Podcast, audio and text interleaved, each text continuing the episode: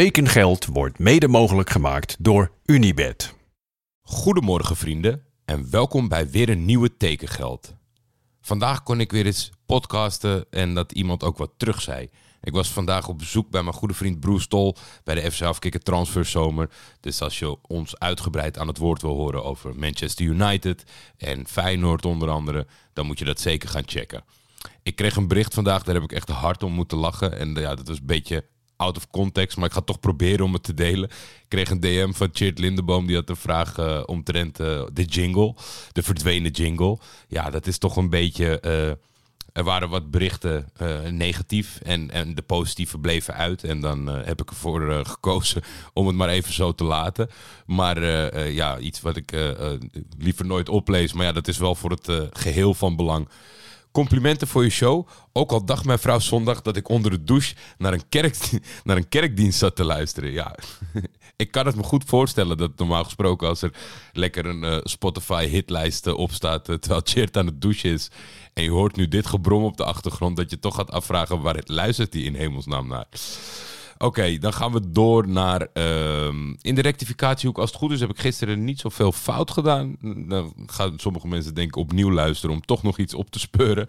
Maar. Uh, er was wel een vraag die niet echt in de overige categorieën paste van Delano. Het enige, ja, ik heb niet eh, navraag gedaan bij personen, maar ik kon iets vinden op Voetbal International. Wat hij vroeg naar aanleiding van het bericht dat uh, Ben Rienstra nu officieel uh, transfervrij is.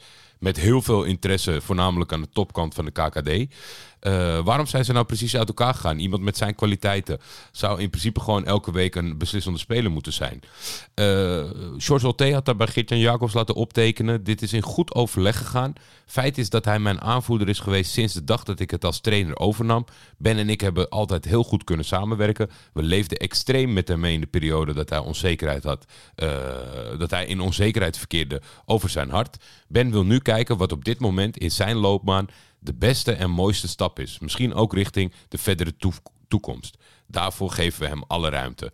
Dus ja, dat lijkt me ook, zeg maar, uh, uh, ik, ik begrijp zeg maar de vraagtekens als je dit bijvoorbeeld dit bericht gemist hebt of als je er niet bovenop zit wekelijks, want het is natuurlijk gewoon een hele goede voetballer, zeker voor de club Fortuna Sittard. En dan vraag je je af van, nou ja, waarom zou hij uh, Waarom zou je die transfer vrij laten gaan? Ook omdat er niet een soort van frictie is of, of, of, of iets anders. Maar ja, zijn wensen om uh, elders te gaan kijken en dat ze dat respecteren, dat, dat lijkt me alleen maar mooi. Omdat ja, meestal toch als je in deze verhouding zit, dan gaat de club misschien wat, zich wat nukkig opstellen als je een belangrijke speler bent. Maar zij werken daar gewoon aan mee en dat is uh, prima, denk ik. Er was wel nog aanvullende informatie. Gisteren was natuurlijk de club, de Chinese club van een speler die mij niks zei. Maar dat is het voormalige Tijan Tedda. Dat vertelde Jimmy Driessen mij. Want uh, alle clubs die een bedrijfsnaam hadden. Je moet het zo zien, er was een periode dat de Chinese regering clubs verplichtte om miljoenen te stoppen in het voetbal. Want uh, ze moesten de nieuwe competitie worden. Nou ja, toen het wat slechter ging financieel, toen moest dat weer meteen stoppen. En is het zelfs zo bond gemaakt dat het verboden is om die, om die sponsornaam in de club te hebben. Dus eerst word je verplicht met nou ja, gepaste tegenzin of complete tegenzin om miljarden in iets te pompen waar je misschien helemaal geen interesse in hebt. Dan komen er allemaal topspelers die komen totaal niet presteren, maar wel jouw geld opstrijken. En twee, drie jaar later zeggen ze, weet je wat, haal die naam er lekker uit. Nou ja, uh, het is dat er volgens mij in China niet zo heel veel ruimte is om boos te worden. Maar ik kan me voorstellen dat er een paar uh, uh, ondernemers zijn in China met het stoom uit hun oren. Dan was vandaag eindelijk de transfer rond van Tyrell Malasia naar Manchester United. Ik zag een hele blije ten Hag. Ik heb mooie aankondigingsfilmpjes gezien, et cetera. Maar zeg je Malasia, dan zeg je wat mij betreft ook Willem de Kam. Dus ik vroeg hem om een woordje te doen over Tyrell. Hey Jordi, Willem hier. Als uh, mede-aandeelhouder van uh, Schietvogeltje Media moet ik toch even iets van me laten horen uh, rondom de transfer van Malasia. We zijn er eentje kwijtgeraakt. Die, ja, er zijn er gewoon een paar die daar rondlopen op het veld die eigenlijk net zo goed op de tribune hadden kunnen staan. En dit is de eerste, samen met uh, Kukju, Gitruida en Bijlo, heb je eigenlijk een stelletje wat ja, dit, dit, over twintig jaar ga je naar terugkijken hoe bijzonder dit eigenlijk was dat je die jongens op het veld hebt gezien. En ja, iedereen die gunt het hem natuurlijk geweldig. En het is ook heel erg leuk voor hem natuurlijk. Maar het voelt toch een beetje allemaal te kort. Hoe lang hij eigenlijk toch bij Feyenoord dan heeft rondgelopen. En echt de grote meneer is geworden. Maar dat is ook wel weer het mooie van voetbal natuurlijk. Dat het de tijdelijkheid die alles uh, toch in zich heeft. En dat je pas achteraf gaat nadenken over hoe mooi het eigenlijk was. En dat je op dat moment gewoon nog niet door hebt wat er eigenlijk allemaal aan het gebeuren is. Wat ik verder zag was dat hij ondertussen gelijk in Manchester gefotografeerd werd door Ross Cook. Waarmee de aankondiging uh, werd gedaan, die foto's. En dat is een van de beste Engelse ja, sportgerelateerde fotografen. Dus hij is in goede handen daar zo. En uh, ik uh, ben heel benieuwd hoe hij het daar gaat doen. Ik weet niet hoe jullie thuis zitten. Ik heb kippenvel hier.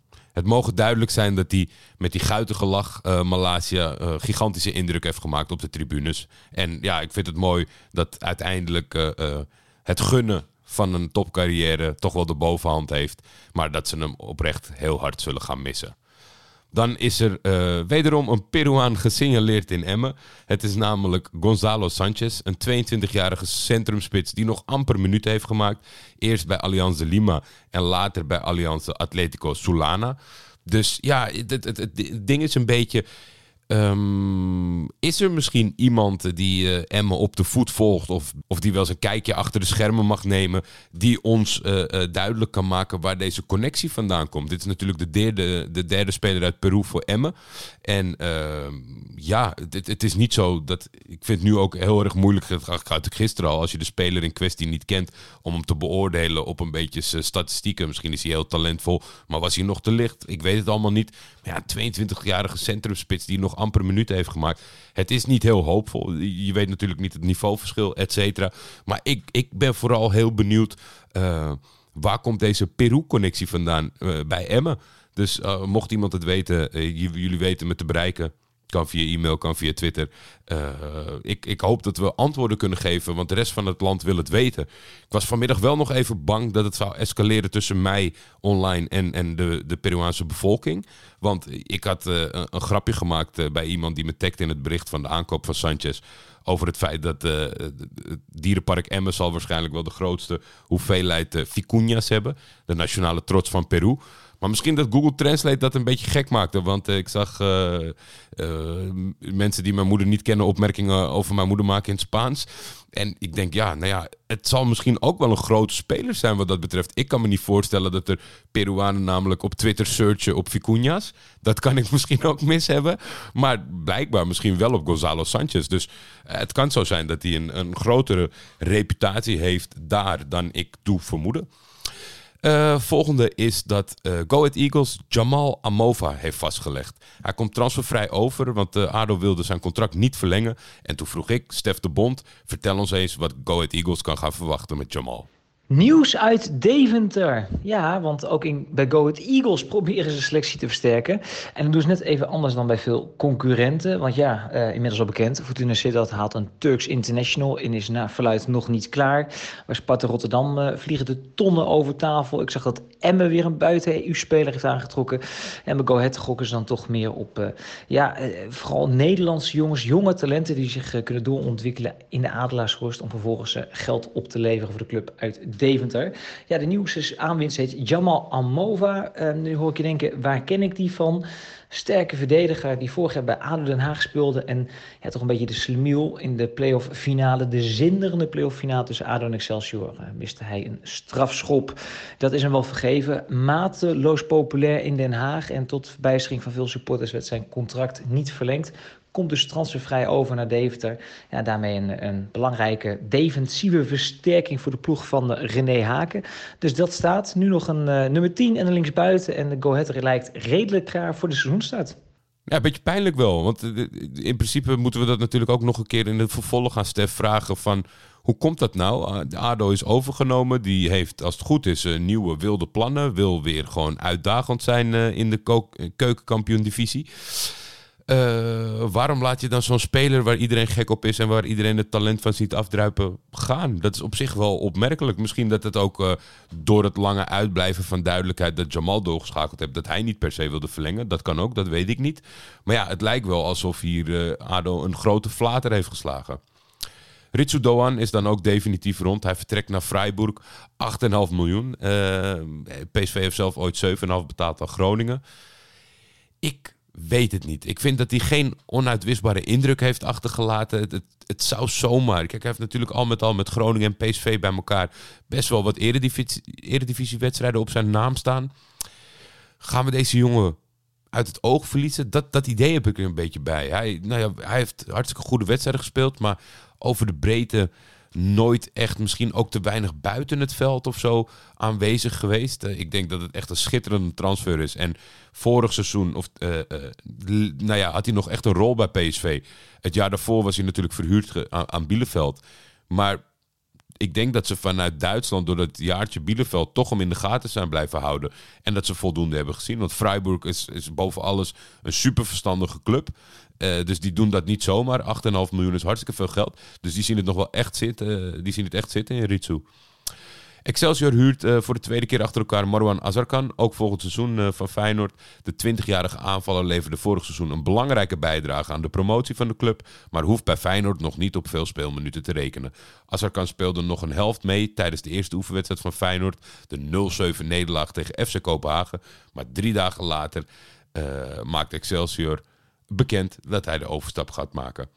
We hebben grote eredivisieclubs als concurrenten afgeslagen. Nou ja, dat is, dat is in ieder geval hoopvol uh, uh, wat dat betreft. Ik vind het wel mooi dat Excelsior zorgvuldig kiest in, in wie die terug mag komen. Ik zag dat ze vandaag een, een gigantische uitslag hadden neergezet bij hun oefenwedstrijd tegen amateurs. Vijf keer Kensel Goudmijn, die natuurlijk ook vorig jaar daar al zat. Uh, ik ben benieuwd hoe Azarkan zich gaat eh, houden op eredivisieniveau. Dan tot slot de laatste definitieve transfer die is afgerond. Rosselso, nee, sorry, Rossello Vleiter. Die gaat van Telstar naar Agia Napa. Dat ligt, Agia Napa is een club uh, op Cyprus. Rossello komt uit de jeugd, jeugdopleiding van Feyenoord. Is 22-jarige middenvelder.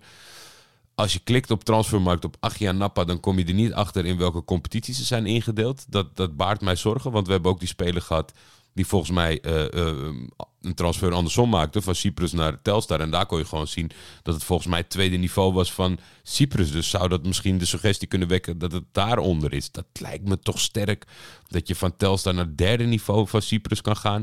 Misschien is het ook zo dat het speelschema nog niet bekend is, dat het wat dat betreft niet is bijgewerkt. Ik zag dat ze in 2015, 2016 voor het laatst op het hoogste niveau hebben gespeeld.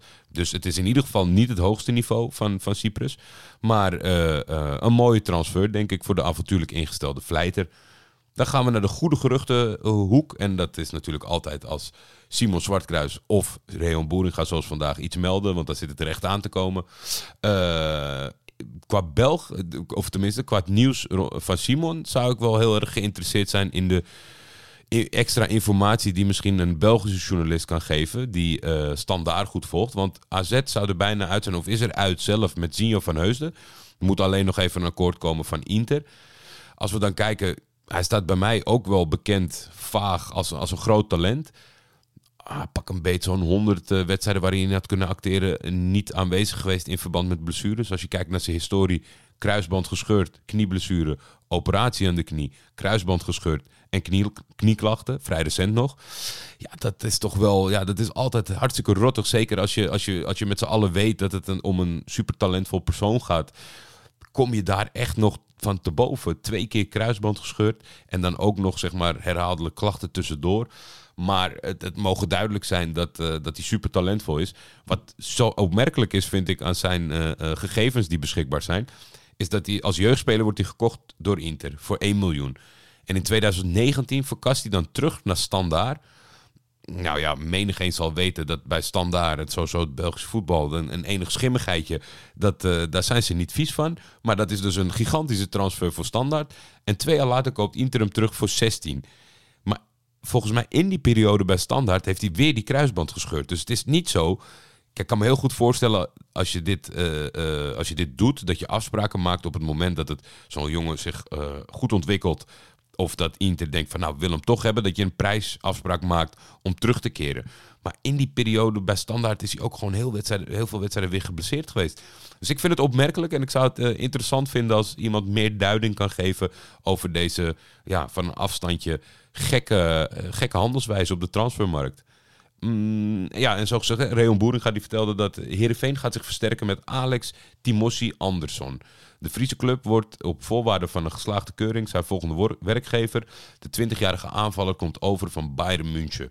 Andersson debuteerde al op jonge leeftijd voor Helsingborg IF uit Zweden en maakte in 2019 de overstap naar Bayern. De Duitse topclub leende hem sindsdien uit aan zijn oude Zweedse werkgever en Austria Klagenfurt. Heerenveen lijkt nu de volgende bestemming te worden voor Andersson. Daarmee zouden de Friese hun Zweedse contingent, dat bestaat uit Rami Al-Haj, Amin Sar en Rami Kabib, verder uitbreiden. Daarnaast heeft Heerenveen momenteel ook de Zweed Hussein Ali op de proef. Gaan oude tijden herleven in Heerenveen is mijn eerste vraag met al deze Scandinavische. Nu is het wel uh, specifiek gericht op Zweden. Maar ja, de allerbeste tijd, de Riemer-Fopper tijd. Ja, dat was natuurlijk altijd de selectie van Heerenveen. Uh, die zat uh, volgepakt met uh, Scandinaviërs. Amin Sar heeft in ieder geval veel indruk gemaakt al afgelopen seizoen. Um, dan denk ik dat dat hem alweer was voor vandaag.